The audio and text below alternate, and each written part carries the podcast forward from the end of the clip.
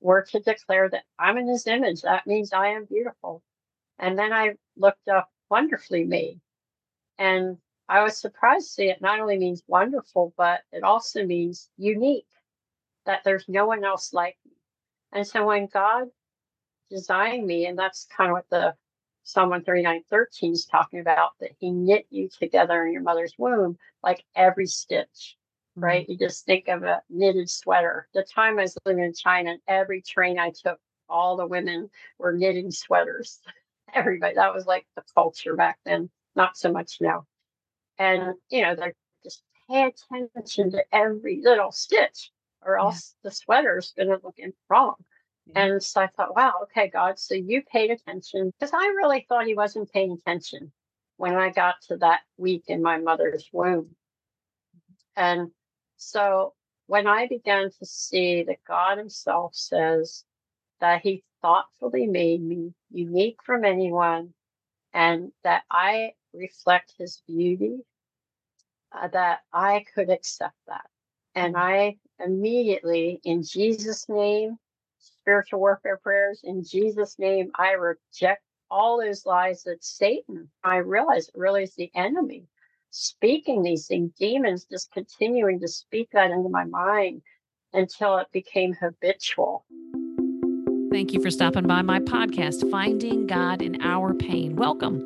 Hi, I'm your host, Sherry Pilkington. In this podcast, you'll hear firsthand stories of how the God of the Holy Bible meets real people in their real pain. We look at the good God we profess through the lens of pain and suffering. I'm processing the most painful season of my life after unexpectedly losing Larry, my husband of 32 years.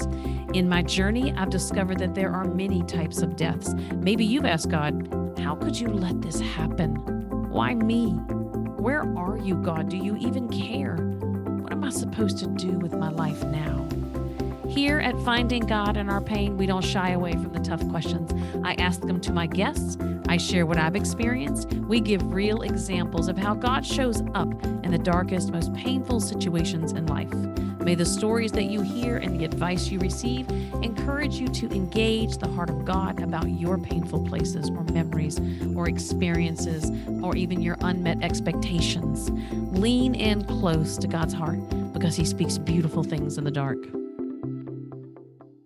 Guest, Sue Corl, is the founder and executive director at Crown of Beauty International her childhood and young adult years were very difficult. She was born with a facial birth defect, and from birth to 15 years of age, most of those formative years were spent living with all the complications, both physical and mental, of back to back corrective surgeries.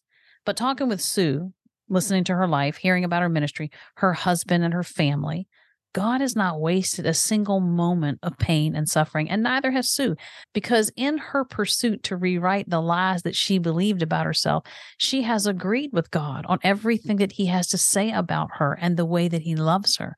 Hence, Crown of Beauty International. It's her passion to lead women to find freedom from the defeating lies that they think and feel and live out in our personal lives.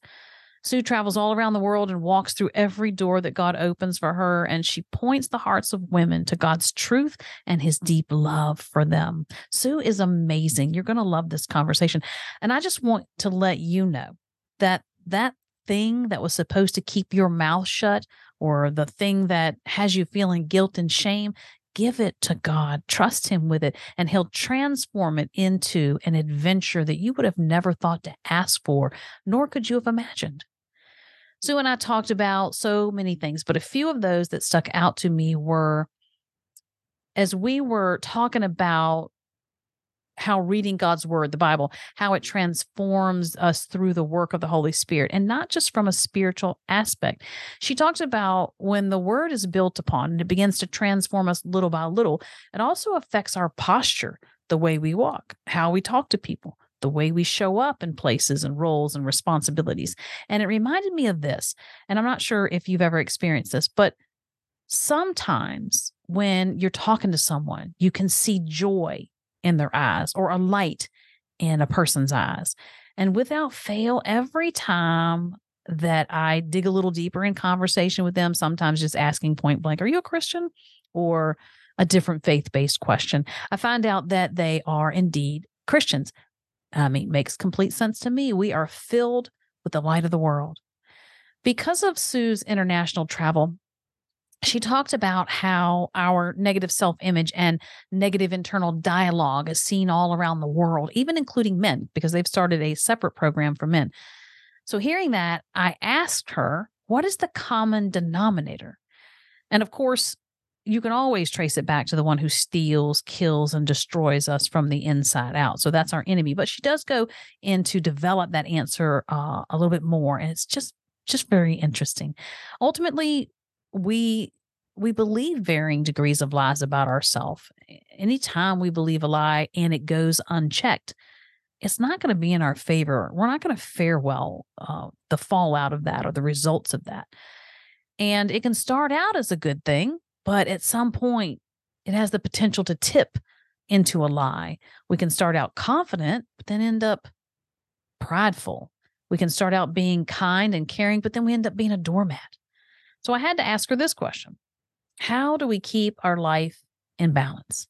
And Sue's response by consistently exposing our way of thinking to God's truths challenge the triggers in our life by allowing God to speak into those places. In doing so, He'll expose the lies for us. And the best part is, He downloads His truth so that if we choose, we can rewrite what we thought was truth with the real thing God's truth and His love. I saw a quote from Billy Graham, and it said, most of all, let the word of God fill you and renew your mind every day. When your minds are on Christ, Satan has little room to maneuver. And check this out. If you've been listening to several of my past podcast episodes on the healing ministry, here's something that Sue shared that lined right up with how God made us mind, body, soul, spirit. It's all meshed together. Sue has been studying the brain and unforgiveness. So she's been reading medical materials, etc. And she shares that through medical science, she's discovered that unforgiveness is now considered a disease because it has the same impact on your body as a disease. So, of course, that reminds me of the Bible verse Proverbs 14 30. And I looked up the NLT version, the New Living Translation version, and it says, A peaceful heart leads to a healthy body. Jealousy, and in my opinion, that's a form of unforgiveness, is like cancer, a disease, right? To the bones.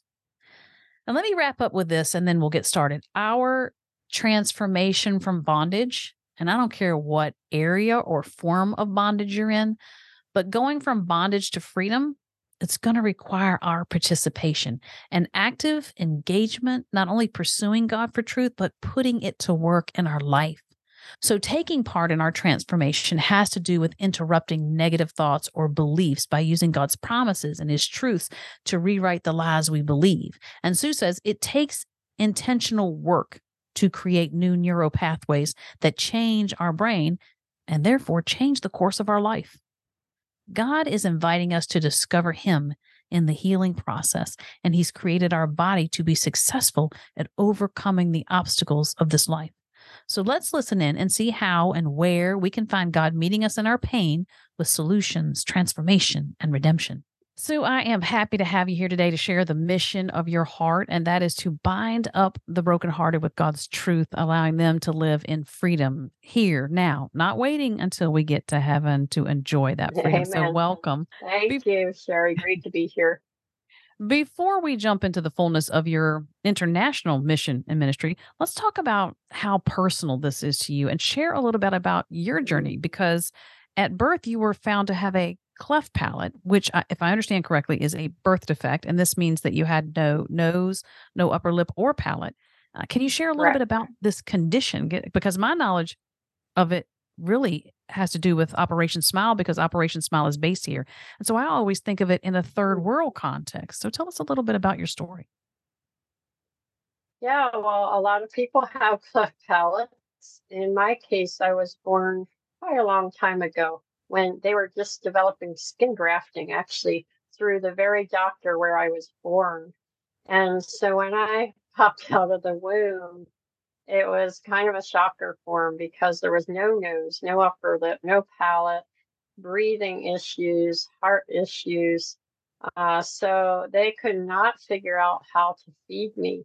And so after three weeks, I was dying basically. And so they told my mom to take me home to die to be with the family. Well, not coincidentally, right? We don't, we don't, we know that coincidences aren't really a real thing, right? God knows what he's doing, he's in control.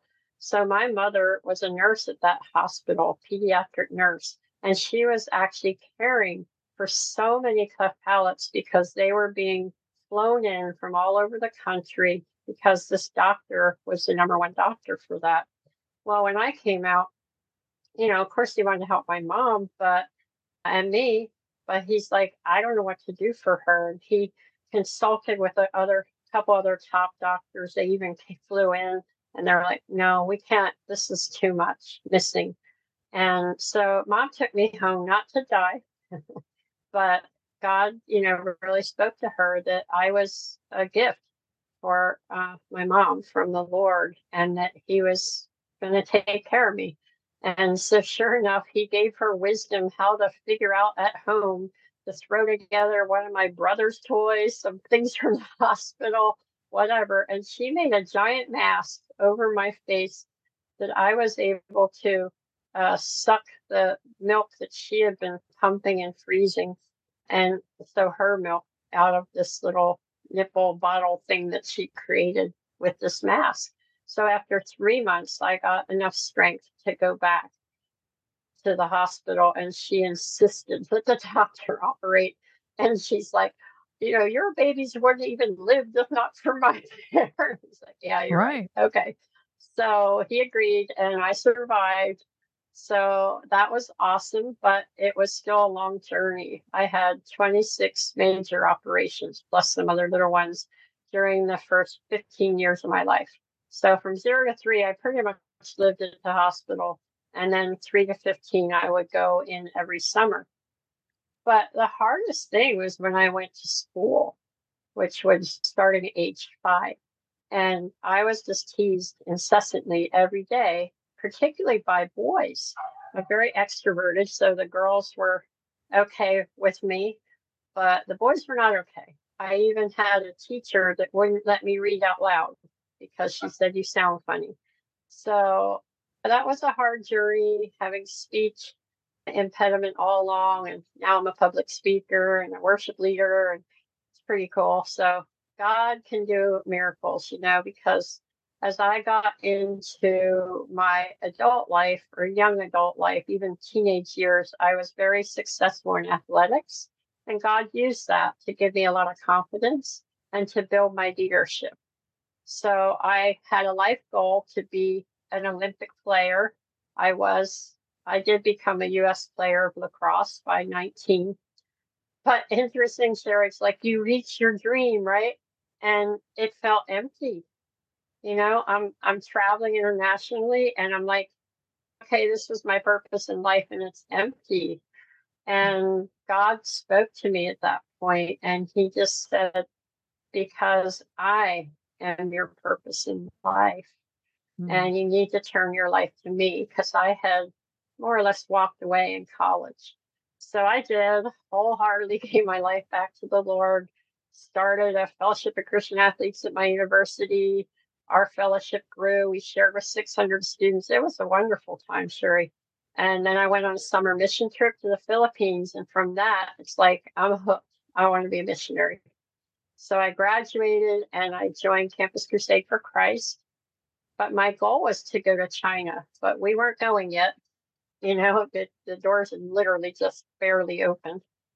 And so I started in Hawaii to get used to Asian culture and working with college kids. And that was that was wonderful. But why I share all that is because as I got into, I would say 27 or so in those beginning later 20s, I discovered that I was really struggling sometimes to be kind to the guys on my team, to the male students. I was so generous, so sweet to all the girls. Our women's ministry boomed, you know, over 200 women. And our guys were growing gradually, but they were kind of struggling along. And I won't say that I didn't care, why did I care? I cared about the numbers when it had to do with them, not about them. Whereas the women, I cared about them. Do you think that is because of the way boys had treated you at a younger age? Are they still treating you that way? Okay. And so, yeah. No, they were wonderful. But what happened is that when we believe lies about ourselves, which I did, I was believing the lie that I was told over and over and over that I'm ugly, that I'm rejectable. They called me, you know, freak, uh, circus clown, pug nose, you know, all those things. So I really came to believe that this is how men saw me. Mm. And even though I had a few crushes, a few guys interested, I was scared to be, have that intimate or close relationship. So I'd always be in control, you know. And Yeah. when I was leading the ministry, I was very intense with the guys. It was like, well, how are you today? Are you having your quiet time? How are you doing with God? You know, whereas the women, I'm like, how are you, sweetie? You're struggling. It's okay. Let's talk about. It. Let me help you through that. We, I can bring you into that closer place with God. You know, so I definitely recognize that I have a problem. On top of it, my father left us when I was 11 for another woman. And as a child, you don't think he left mom, you think he left me. Right. And of Well, course, I put the two and two together. Yeah. And it's like he left me because I'm ugly, Mm, you know? That, and it's true. He never said I was beautiful. He always said he loved me. He's good at that. But he would acknowledge beautiful women along the street, but not me. wow. So it just kind of drove that in even more. Mhm. So that's really, Sherry, why I was treating these men with such intimidation, would be the best word to use. But I didn't want that. So I started to seek help. I got some counseling, got some healing about my my dad, and that helped a lot. I also, as I was preparing to finally go to China when I was 31, before that, I went through overseas international training and had some inner healing intervention, which was the first for me. And that went all the way back to my birth, which Wow. was super intense. When you're talking about that inner healing, was that like a deliverance ministry, a prayer ministry, emotion code? A prayer ministry, I Prayer ministry. say, but they were really trained to let the Holy Spirit guide you to where you want, wherever you want to guide you. And memories came back, and then you know where is God in all this, and letting the Lord walk me through those times in His presence, Yeah. in His comfort, in Mm, His truth. Right. So that was huge. That's a powerful Yeah. transformation when God can show you those revelation or give you those revelations about where he was, what he was doing, where he's going. So I, I can relate to that through Yeah. my um, type of ministry healing that I've received too. So hmm uh, When he, you feel His presence, wow, it mm, it really softens the pain. You know, it doesn't take away the pain completely, as you know, but you experience the love in the mm, midst of that, God's grace in the midst of that. Even sometimes perspective, the why, sometimes not, sometimes we know.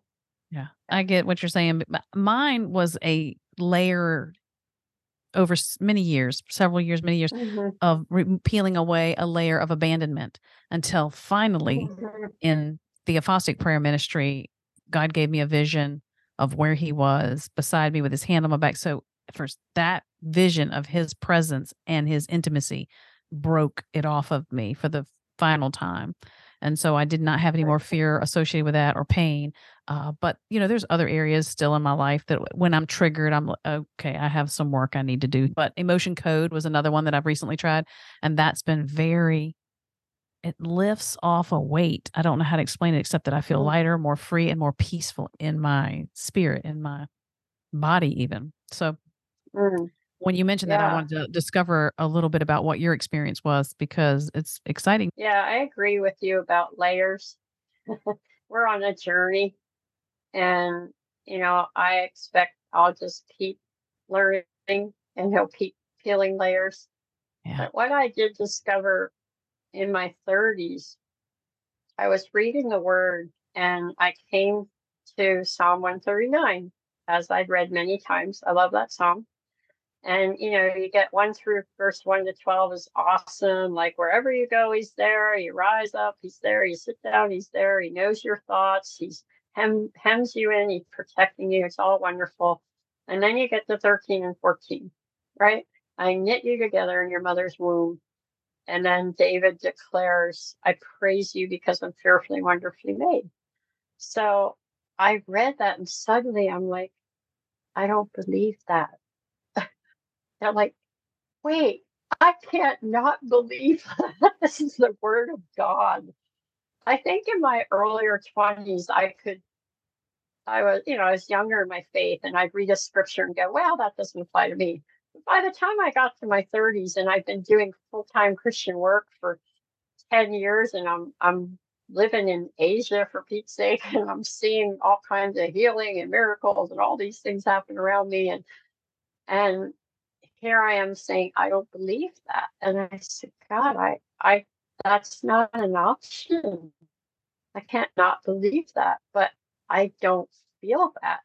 And there's a difference, right? Between what we believe in our head, what we, if you want to say, believe in our heart or feel. Mm-hmm. And so I said, Lord, help me to believe the truth because I realized intellectually that I was believing a lie, that I'm rejectable, unlovable, and ugly.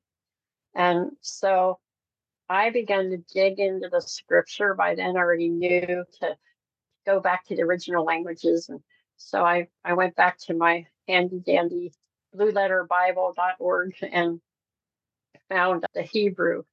And I discovered that fearfully meant that I am a reflection of the image of God. that that it means like the awesomeness, the fearfulness of God in a good way. You know that He's so awesome, but He's made me that way because I am from Genesis 1, 26, we see that I'm created in the image of God. And I thought, well, gosh, God, you're beautiful. So that's what you're saying. You're lovable. You know, you're you're amazing. And so that means I am too. You're acceptable. You're beyond acceptable.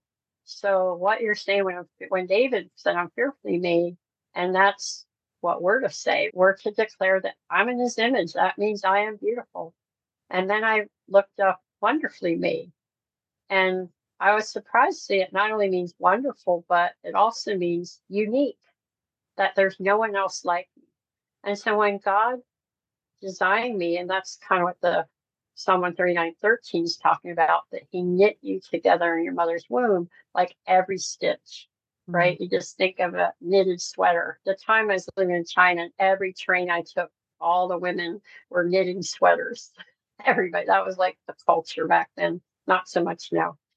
And, you know, they're just pay attention to every little stitch, or else yeah. the sweater's going to look wrong. And so I thought, wow, okay, God, so you paid attention because I really thought he wasn't paying attention when I got to that week in my mother's womb.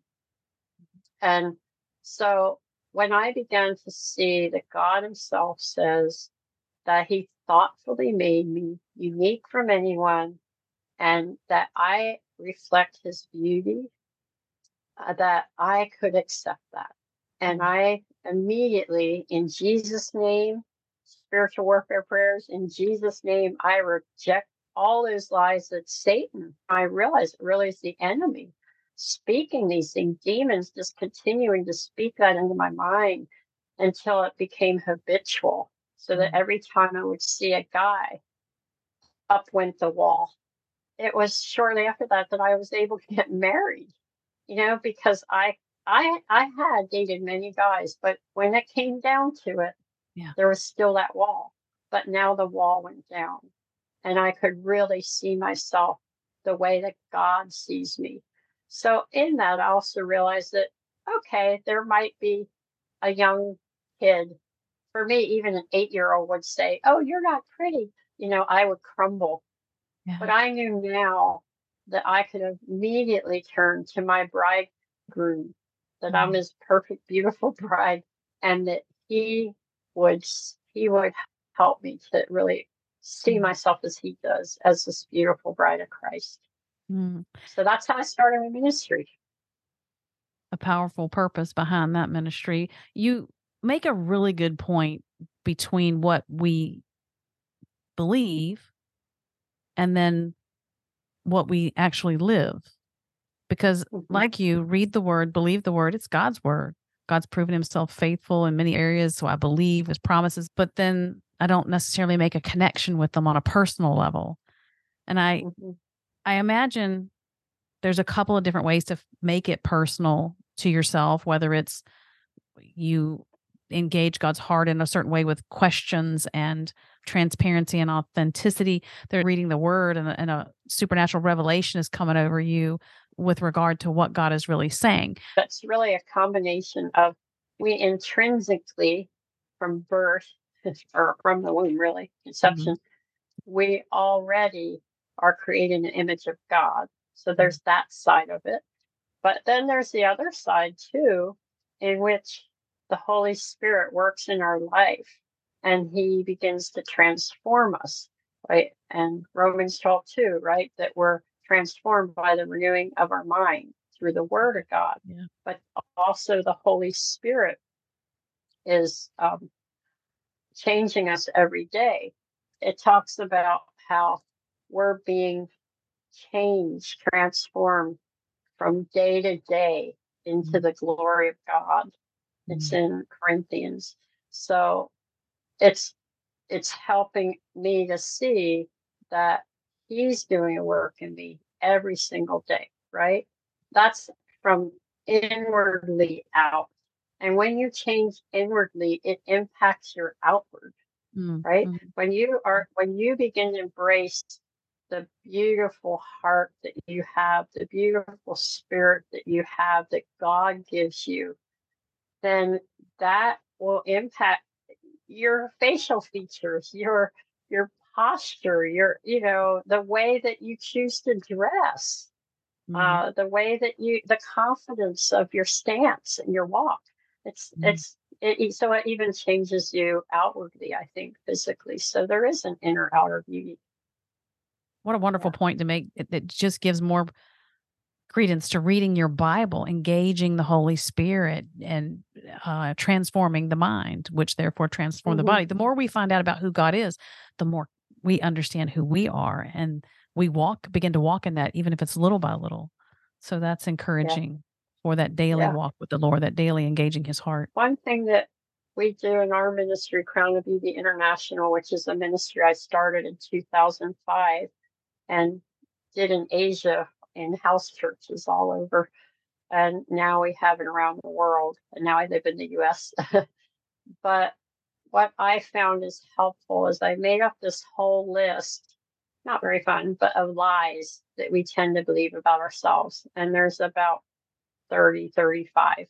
And sometimes people add to them, right? They think of other things that they heard growing up.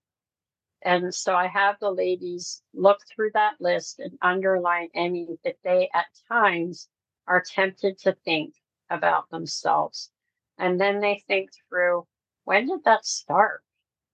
And what was going on in my life at that time? And are there any behaviors that I took on possibly to protect myself because of that? So I wouldn't have to feel like, let's say it's, I felt invisible, right? So maybe I became a total loner because then I could, I'm in control. Then I can tell myself, I'm not invisible. I just choose this. But actually, deep down, they really feel that self rejection that they felt because their parents were never there for them or whatever it was. And after they see that, then we have a whole bunch of prayers that they can use. And they're just replacing the lie. Lord Jesus, I I admit that I have believed that I am my case ugly, rejectable, and unlovable.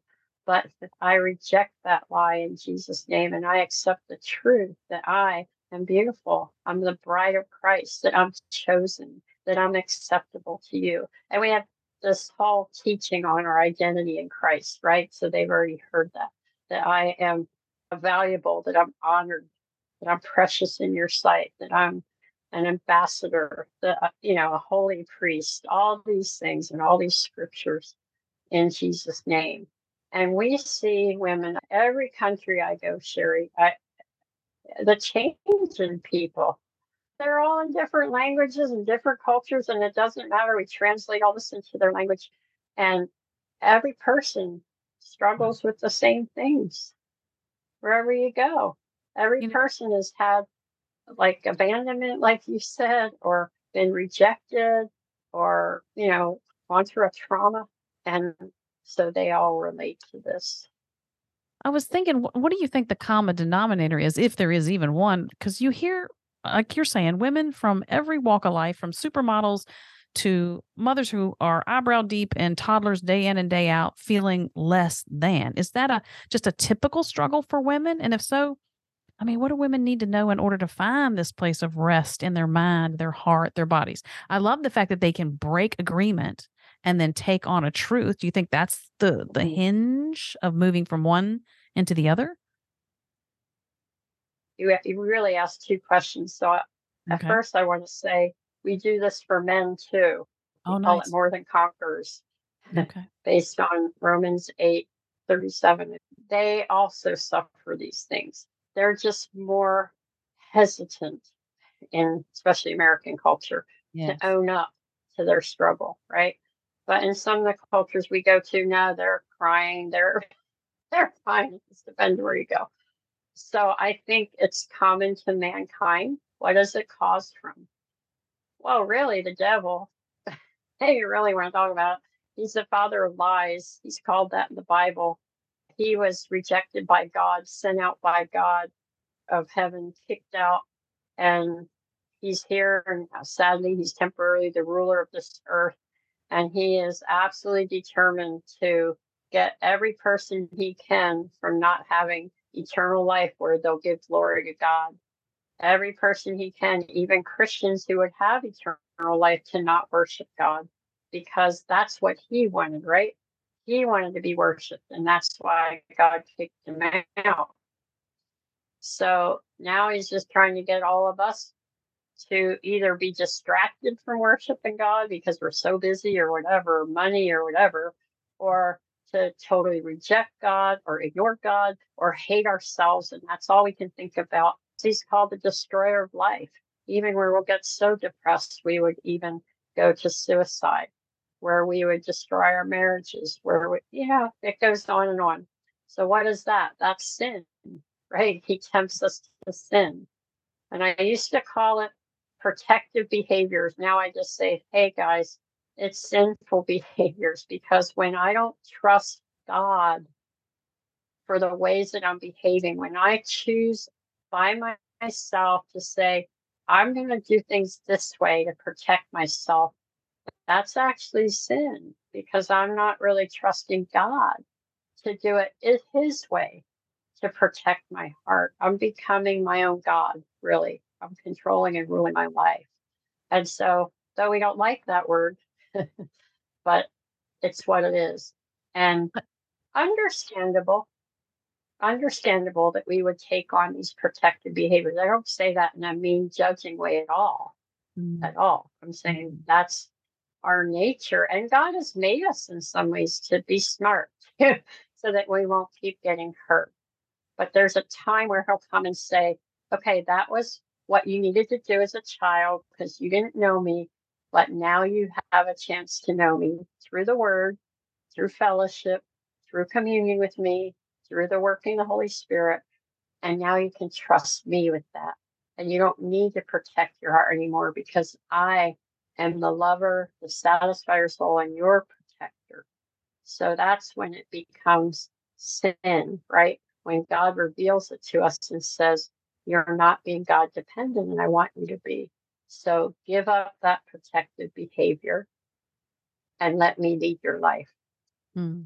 I want to come back to this Satan undermining our relationship with God, but you're speaking of that self protection and i think that is very prevalent or at least for me it has been over the years as my i mature in my relationship with god I, i'm quicker to recognize these things but anytime I revert into a self protection mode where I think I have the answers or I can figure it out. Or from abandonment issues, say back in the day, uh, I would go into control mode where you mentioned earlier about mm-hmm. I'm going to be safe when in fact you're not really safe. But because now you have this opportunity to define it how you want to define it and see it how you want to see it because you're controlling that situation. But yet, all of the self protection methods that I have ever used has done nothing but lead me down the path to disappointment and sin and even worse than before. Do you think that fear is the root of control that we want to have? Yeah, I would say. I would say. And I mean, pride too, but I think pride is probably secondary as well. But, you know, that, that pride I can do this. I can control my I can take care of this. I don't I don't need anybody else. I can do this. You know. And sometimes we say I don't need anybody else just because we don't want to be let down. so, you know, we don't we don't want somebody to uh, fail us. But uh, another verse came to mind is is is John 10 10, right? Where he says, I came that you might have life and might have it abundantly. And when I looked up that word abundant, it actually meant extraordinary. extraordinary. Really? I came so that you might have an extraordinary life. And that is amazing. But because when we, it's what you just said, Sherry, if we try to do it in our own strength or in our own ways, our own wisdom, we will have an ordinary at best life. But when we do it according to his plan and his ways, we have an extraordinary life. Mm-hmm. So when I was Susie athlete, you know, and getting the appraisal of, of people, that was a good life. I enjoyed it. It was fun. But then it kind of started to ring empty sometimes, you know, and the praises of men will eventually run empty. When I turn my life 100% to Jesus to just say, God, I'm yours. Personally, I like being a slave of Christ. My favorite metaphor of God to person is master servant or master slave because it means he'll run the show. He'll take care of me, not like the old horrible stories of what we've done in slavery, but what God meant is I'm going to be your perfect caretaker, provider, lover, friend, you know, shepherd. Those are all the metaphors he gives us. And when you follow that, when you trust me, then you will live an extraordinary life. And mm-hmm. that's why I'm motivated, Sherry, to keep peeling the onions when the Holy Spirit shows it. It's not fun sometimes. It's not. And it can even be scary. It can be very humbling. Mm. You know what I'm saying? When and so we do talk about triggers triggers are we call red flags, right? When okay. when you find yourself overreacting to your kids, for example, right? We all do that. Yeah. but when they frustrate you and and and you don't just scold them and you're not just like frustrated that's normal that's that's what your your brain's made to do you know be exhausted from that but but it's when you why are you doing that i told you not to do that you know or you slap them too hard or or you slam a door or whatever it is. You know, you, you use intimidation, you scare them. Mm. And you have to go back and, and look at that. That's a red flag. Why did I react that strongly? Mm-hmm. What's going on there? And it, it probably is that I feel out of control. Well, why why is that not okay? Because God's in control. That's the healing word, by the way. That's the truth. God's in control. Okay okay, I don't have to be in control here. But where's that coming from? And I can tell you honestly, Sherry, the stat- I usually statistically say like 95% of the time, just because I've done these talks to well over 10,000 women. And I see that it always goes back to childhood. The exception, on a rare occasion, you'll meet a woman who truly was raised in a beautiful childhood with lots of affirmation, godly parents. And then she marries this Christian guy who ends up being abusive. that woman can be shattered. And some of you are probably listening, and I'm really sorry. It's very real. That pain's very real. And and it shatters our identity. So that would be the exception because majority of us it, it does go back to something in childhood. And it could be as simple as you had a best friend. This happened to my daughter actually, had a best friend who just one day a new kid came to school and she just ditched my daughter, you know, and just latched onto her. And that created such a deep pain that went all the way into her young adulthood until she could identify that the walls that she was putting up, the fear that would come up in building friendships with women. And as God began to reveal what happened to her, remind her of that through the Spirit, she asked, okay, what lies came out of that? Because that's what you ask yourself what lies and what behaviors. And the lies that came out were, I'm not good enough, basically. That to some people, I am, I will not be good enough and it will destroy me. Hmm. And yeah. what we can see from that is that we are absolutely good enough. And some people are going to be mean, but we can run to Jesus. He'll show us what to do. He'll comfort us through it, and it doesn't have to destroy us. Yeah, because it's a very real experience to have someone reject you or abandon you or to belittle you. Mm-hmm. Uh, and it's very internally destructive. But yet, God can interrupt those belief patterns and give His truth in that situation, which then rewrites the brokenness of this world and turns it into the light of His truth. And I think that's really where the power, well, it is the power that makes for transformation in our life. And I want to mm-hmm. back up just a little bit to we were talking about where Satan comes in and undermines our relationship with God. And so to me that lends itself to the conversation about identity. With uh, so much identity confusion today, what do you think mm-hmm. Satan's plan is? What do you think his reason is to steal our identity and confuse us about identity?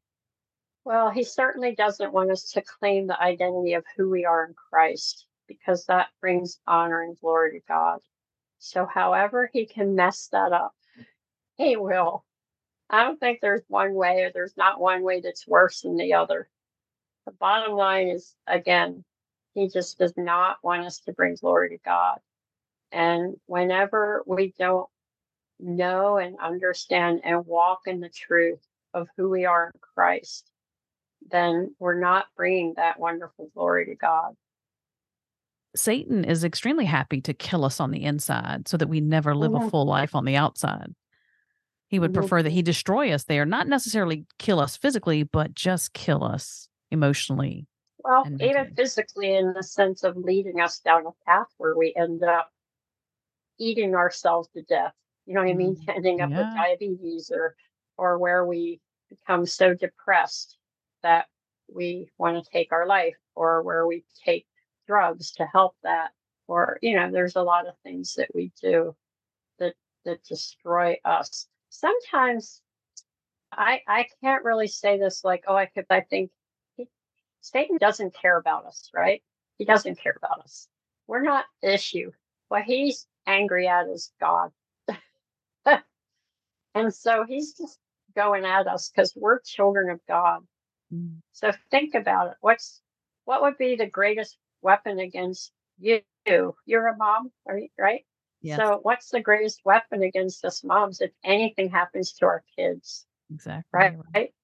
Hold up a gun, shoot me, don't kill my kid. Absolutely. Right. I know I would do that in a heartbeat.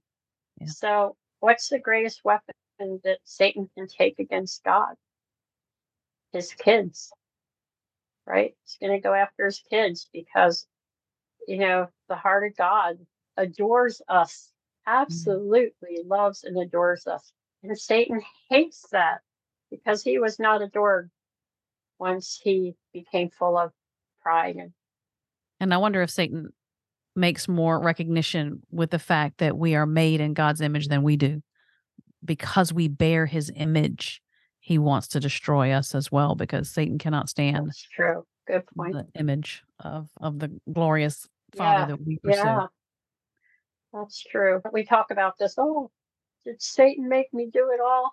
you know, no, it's like he's there, he's the liar, he's throwing the lies out there, he's throwing the temptations, but we have a choice. We have a Holy Spirit. Every single Christian has the Holy Spirit within them, but they need to um, call on the power of the Holy Spirit and the love of the Holy Spirit, the comfort of the Holy Spirit, as He becomes our um, our source to really be able to have the courage to walk away from his behaviors, to uh, repent, to confess. For example, one of the biggies that causes strongholds in our life is unforgiveness. Unforgiveness. And oh, here's an interesting fact. I've been learning a lot about the brain. I've been studying a lot about that. And it's very interesting, all that, how that relates to all this.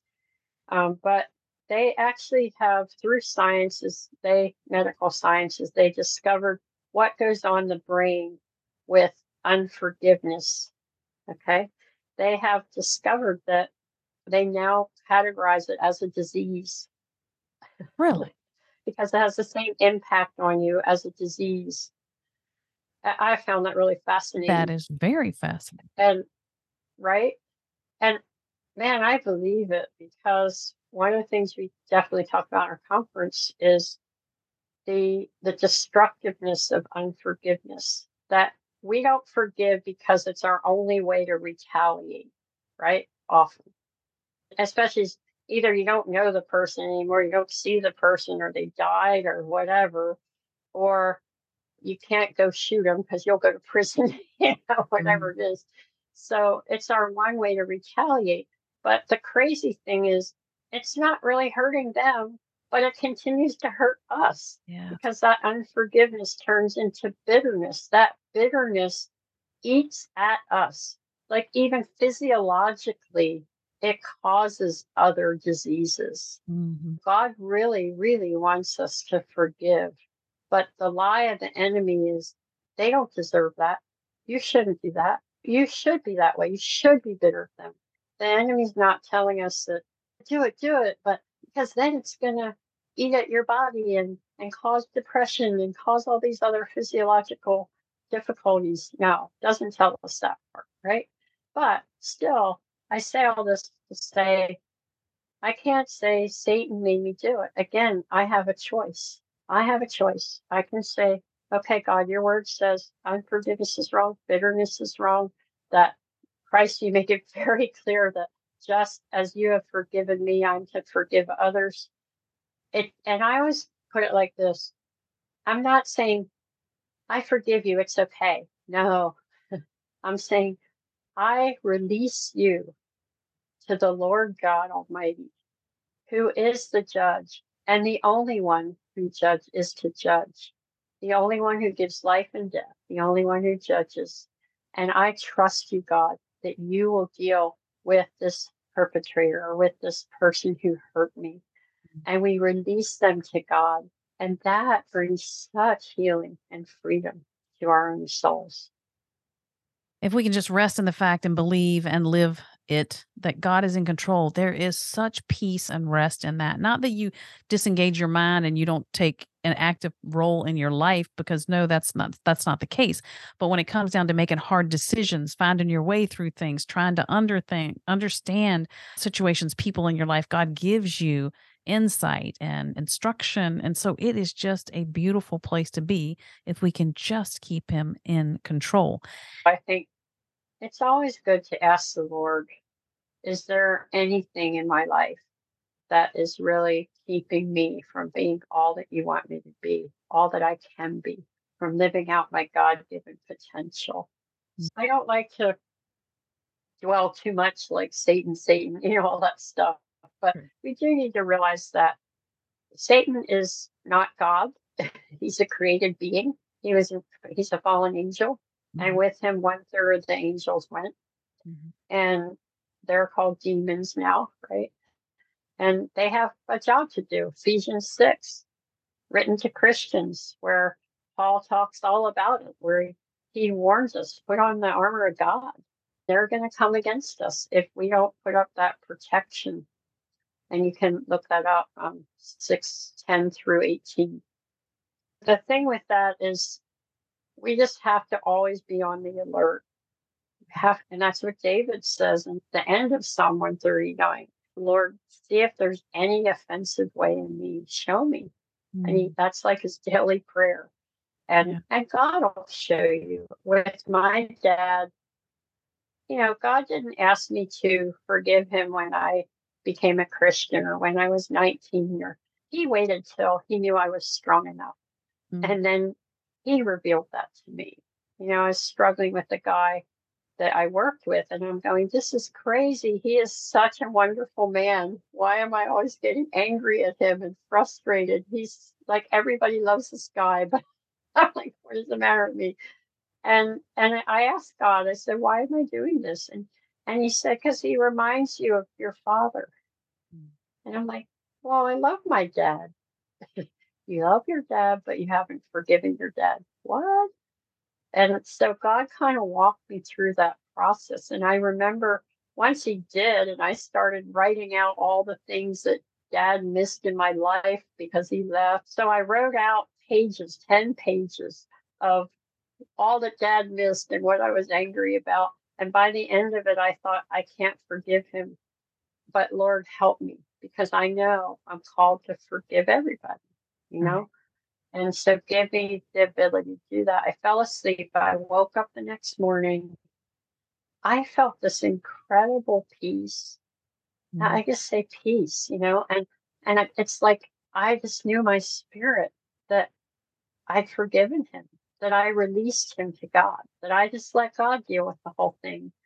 And I'm really glad I did because years later, in his 80s, my dad gave his life and my stepmom to the Lord, mm-hmm. and they're walking strong with the Lord. But I remember right after that happened, then I went home on furlough from the mission field, and I, I saw my dad, and immediately I just hugged him and I just held on for the longest time. And he pulls me back eventually. He loves to hug, you know, but he pulls me back and he says, Boy, you haven't hugged me like that since you were about 10 years old. Wow. Isn't that cool? And that was like around the year later, God really did the work. So just mm-hmm. let God work. And if you can't, just say, I'm willing if you help me here. Just right. help me to do this. That submission, that humbling, that's what we have. Our obedience to his commands, that's what we have. But that puts God in control to do God things and we get to sit back and enjoy the peace and the joy. Not that your life becomes all peace and all joy every day, because there's no. still things to challenge no. you. There's still painful, even situations that you have to go through, but God will get you through them because He's in control. And you'll Let's, be more aware that He's there, that He's present. That's what changes, I think. Yeah, I agree when I was thinking about you were listing off some things that you asked the women to uh, highlight or mark if they made a connection with some of the things that they believed about themselves. Is being codependent part of that? Is it more about the way God created us as nurturers or more about low self esteem? Many reasons for codependency, but we're to be interdependent with people, but not codependent. The difference is where's my identity coming from? With a codependent relationship, I'm drawing my identity of self love and worth and value from somebody else. And that's very dangerous, number one, because that can change in a moment and you'll be devastated. But also because we're really to get our identity from Christ from who he is. And um, I love as I'm watching my daughter in her relationship with her boyfriend, who she'll probably marry. And she's, it's really cool. She's actually able to recognize when she's moving towards that codependency because she'll be like, Mom, I just talked to Jack and I told him, you know, I, I don't want to get codependent on you, you know, because God is my dependency. But you're important to me, you know, and I love you, but I don't want to get to a place where it's like, I need to have you. You know, it was like, I hope I'm not being too personal with you, but I would guess, Sherry, like, you know, God really has pulled you through the loss of your husband. But if your relationship had been too codependent or have been codependent, not just interdependent, you would have been devastated beyond repair, right? Yeah. But although God could have intervened, I realize he can definitely intervene at any point and he could have brought you to where you are today. But I'm guessing that you had it in a healthier place so that when you lost him, it was absolutely devastating, but you could be pulled out of that and still find joy again, right? Whereas if he was like your whole world or just so number one in your life and who you were, that's the difference of codependent, not just their whole world, but who you are is so intertwined with that other person that you don't even know who you are mm. without them. Yeah. That's when it's so irreparable. I won't say irreparable because God can do miracles, but very difficult. It was very obvious to me if God had not been the rock that I stand on when the role that I did identify with as wife, it was part of who I was, it was my future. Yeah. It was had that been my only definition, a wife, and mm-hmm. it was gone, I don't know what would have happened to me. But you're right, because God was the rock where I have uh, roles, I have responsibilities, I have titles, but they can change in the blink of an eye and be gone. So that's a very valid point that you make. The reason you ask, why do we fall into codependency? That can come from any of those lies. Anything that we believe about ourselves that's not true. It's really mm. from the enemy. You know, I have no value. I'm worthless. I'm not safe. I'm invisible. I'm disgusting. I'm unforgivable. I am a failure. I'm not good enough. I'm rejectable. I'm ugly. I'm unlovable. Any of those things. And there's many more that when any of those I believe, and somebody comes along and they're telling me the opposite of whatever that is. They're telling me, wow, you're so important to me. I, I just, I, you know, finally I feel like it's worth living because I know you're there. Okay, boom, that's just grabbing onto that person who's longing to be important and have value to someone. They're going to be drawn into that codependent relationship. So that's a whole nother talk we talk about in our conference is knowing that God has given us longings in life, right? A longing to belong, to be important, to be loved, to be valued, etc. And when we run outside of God to a person or to like a title or a, some kind of educational pursuit, when we run to something outside of God or even our children to fill that longing, and well, one, that's idolatry, right? We're running mm-hmm. to that instead of God. Yeah. But also, it's very dangerous because those things change all the time.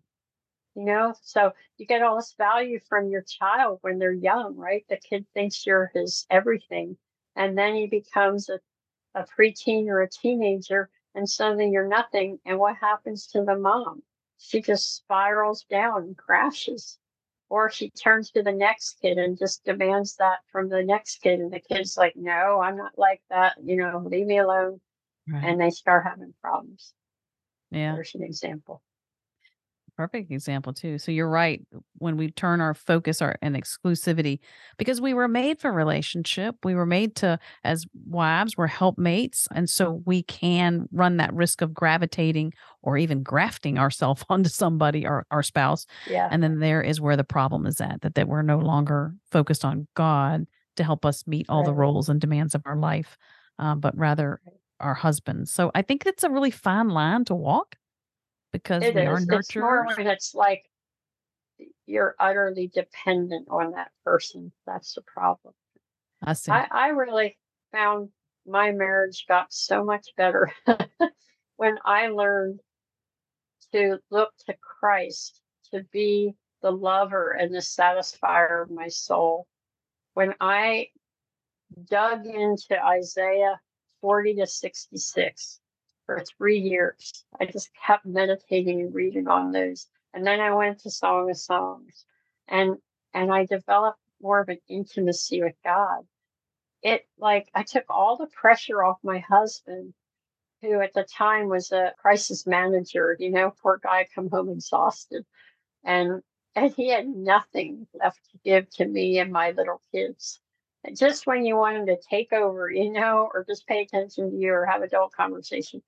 And so I I was really feeling uh, angry, you know, and rejected. And then the Lord just was so kind to to woo me into this intimate relationship with Him. And when He did, something's like husband would come home and he wouldn't talk, and I'd be fine with that. I just would make his favorite dinner or his favorite dessert and he'd sit down and if he wanted to talk he'd talk and, and what happened is he started to want to engage more because he didn't feel that pressure that he had to meet my needs too. Right. And also he became a little jealous of the lord because he's like wow i want to be that close to god. So he started spending more time with god himself at the office. So yeah. Hey a win-win. It was I love how you pull out the fact that when we engage God as the direct source for the things that we need, everybody else in our life gets the overflow of God's yes. goodness and his peace and the and the roles we are supposed to fulfill. So that's definitely a win-win. Well, I am having a wonderful conversation digging around in identity and the the powerful ministry that you have for leading women into freedom in Christ. But we're running out of time. So I've got a few more questions if I can try and sure. Go for it. make it a little tight. One of them is I'm not looking for marital advice because I'm not trying to put you on the spot eh, or res- make you responsible for that. But do you have any insight for a woman who finds herself in an abusive uh, environment how can she build her identity? We have to also qualify like the intensity of the abuse okay? Because if it's um, pretty severe i i would not be opposed to recommending separation okay? And when you can get away and you can go get healing you get whatever yeah. organization or church or counselor will really help rebuild you. And sometimes that's helpful, because, or you can do that even when you're still in the marriage or with the person if it's not too destructive, right? That's what I'm saying. But in that, when you begin to get that help, I definitely think you need outside help in that, outside counseling and healing. Just make sure it's someone that's really helping you to um, bring you back into who you really are, like the beauty of who you are, right? They're not just like having you come and retell all the horrible abuse and agreeing with you and, oh, yeah, he's horrible. Don't focus on him, focus on who you and God are, right? And, and finding that beautiful truth about yourself because that's been torn to shreds and God wants to rebuild that and he also wants to build in you how he is the perfect husband, the perfect, like that's really cool. Sometimes, like, oh, I don't think of God as a husband. My husband's horrible. What about the perfect husband, the dream husband? That's God, right? Or if it's just better, the father, you know, if that works for you better. But your your wonderful, protective, intimate father. Some people connect better with Jesus, some better with the Father. So get strong in that. Then when you come back and that person says to you, you can't even cook, you're such a failure. And and then you'll say, you know, I, I know you say that, but actually what God says is, and you can quote what you're learning about yourself from God. And and then you can turn it back to them. And honey, if you understood that about yourself, because I really don't think you you believe that either, then you would know that you also are good enough and you're you are a wonderful guy and you can begin to speak that into his life at first you know like that um, you also can learn from a counselor how to put up boundaries just to come back and say, you know, honey, I know that's not true of me. I've been learning from God, from my counselor, that I am a wonderful, fearfully, wonderfully made, beautiful woman. And I'm not going to keep tolerating you calling me these things. And so every time you start to, just know I'm going to walk away. So I won't be here. I will go leave the room or I won't bother to cook your dinner. So you make that choice. You get more strength to do that. Now, if he's horribly abusive, that's why I said separation because I mean, that alone could get you smacked, you know, and get hurt. So uh, it depends on the intensity. So I would say get some outside counsel mm-hmm. in that, but just make sure that the counsel you're getting, an organization or an individual who really can help you see the beauty of who you are in Christ.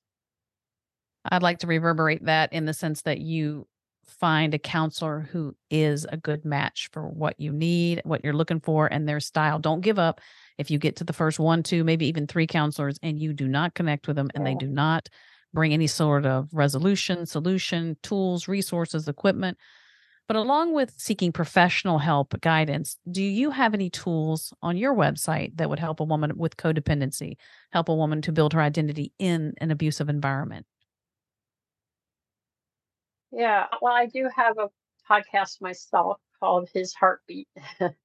and we're getting into this a lot with who really will speak into these different topics. You can tell from the titles. I think that would be good.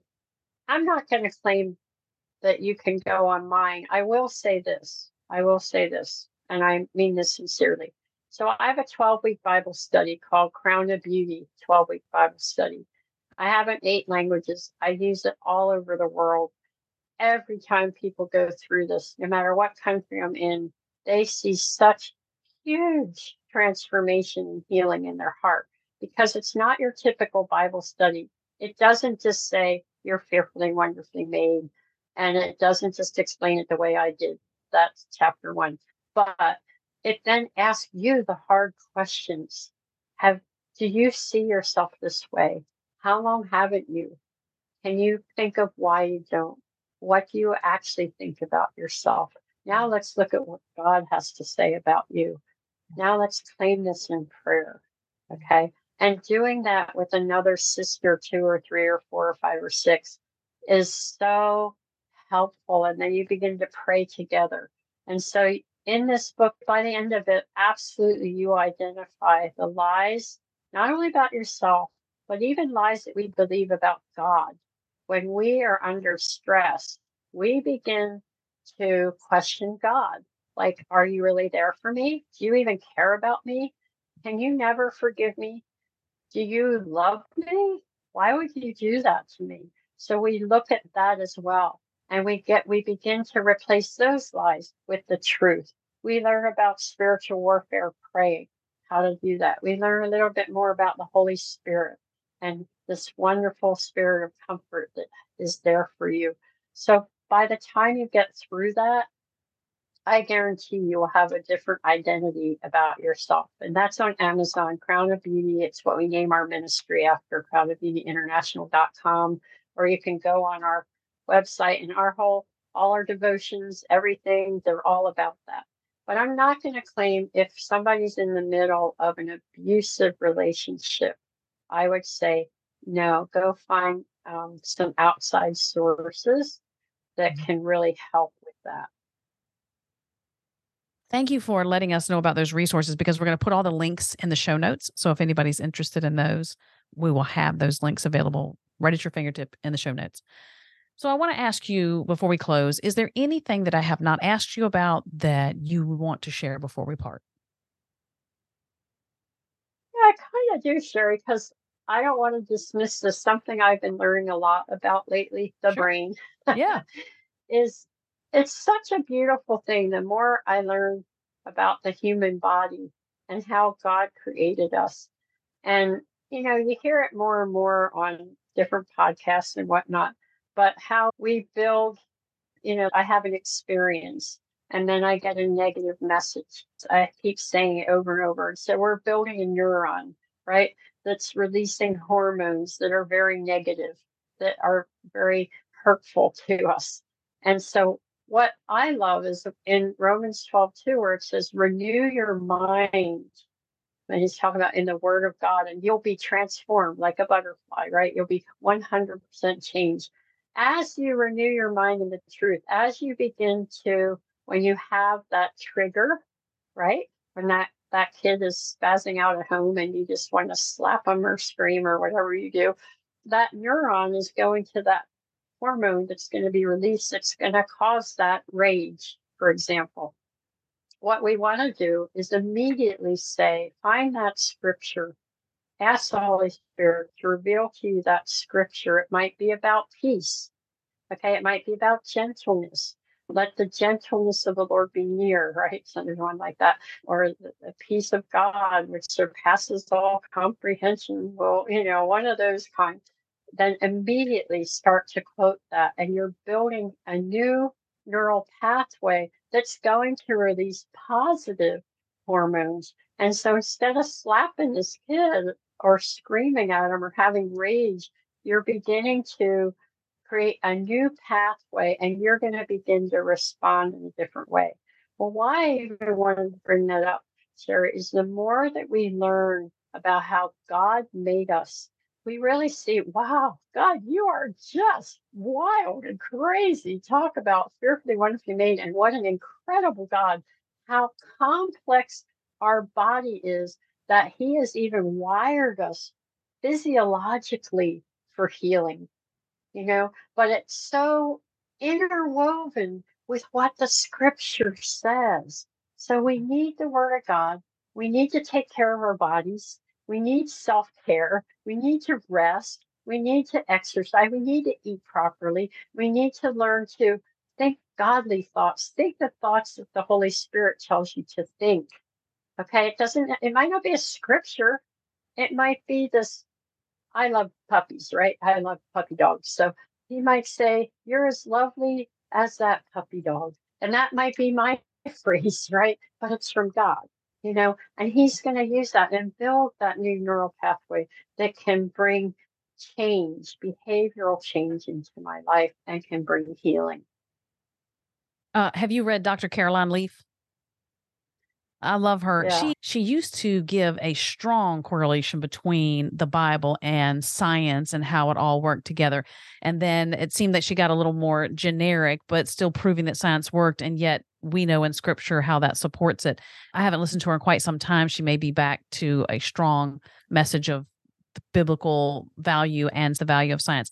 But I too have gotten into this interest, and it must be is the Lord opening up and awakening this area because, yeah. like you said, there's a lot of people coming along who understand yeah. that God has created us mind, body, soul, spirit, and it all is meshed together and yet you need to look at these individual places when you're talking about trauma and grief mm-hmm. and and things like that so what an exciting time if god's opening up this understanding for us in this time of history where we get to look at him even more deeper and discover him yet in a new way and mm-hmm. i get mm-hmm. excited about things like that yeah so thank you for bringing that particular topic to the surface because sure. maybe some other uh, listeners are going to say, "Let me get into this whole why, how is my brain working against me and how can I make it work for me?" Rewriting those yeah. pathways and those neurons. Powerful stuff.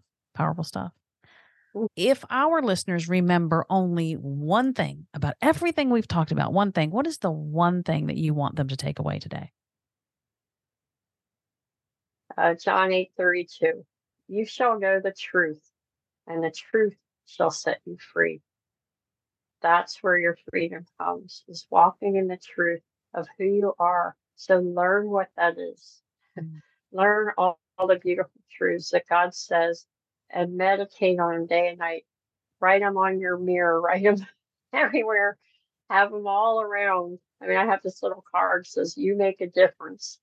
And that just helps me some days when you feel like nobody knows what I'm doing and all the hours I'm spending.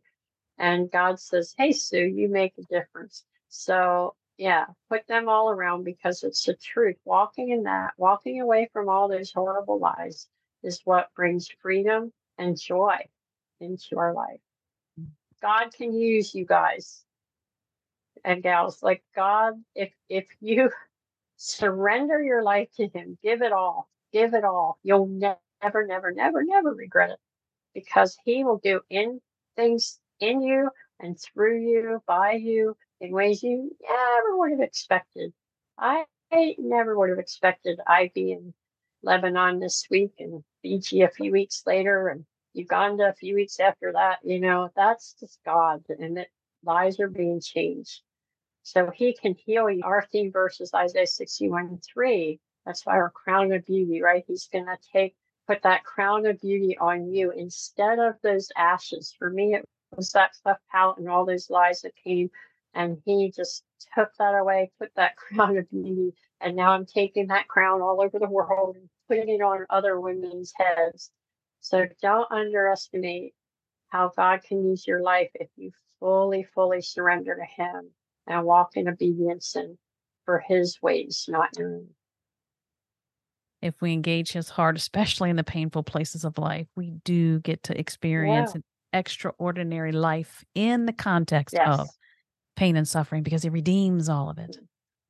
Yeah. Uh, this has been a wonderful conversation. Thank you, Sue, so much for your time, your energy, your willingness. I appreciate you.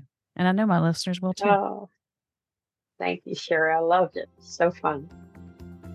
Thank you for your time and for sharing this experience with my guest. I hope you have found encouragement for today and a deeper revelation of God's heart in the midst of pain and suffering. We'd love to have you as a subscriber to Finding God in Our Pain so that you can be connected with all my guests as they share their personal experiences and professional knowledge about pain and suffering. And because this podcast is a division of the website A Life of Thrive, for more information and the various ways you can connect with us, please visit the website alifeofthrive.com. I look forward to sharing more transparent stories from the hearts of women who intimately know what it means to have their world flipped upside down, their authentic struggle to make sense of it, and what recovery and healing looks like. Till then, sweet woman, remember you are not alone and that God speaks the most beautiful things in the dark.